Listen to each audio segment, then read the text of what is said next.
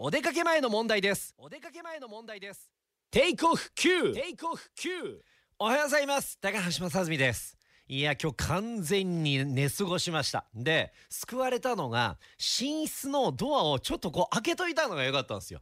耳元に置いてあった携帯でスマホのアラームかけてあったんですけどそれ全く気づかず何で起きたかって、えーご飯が炊けました。ご飯をほぐしてくださいの、えー炊飯器の音声アラームで今日起きることができた。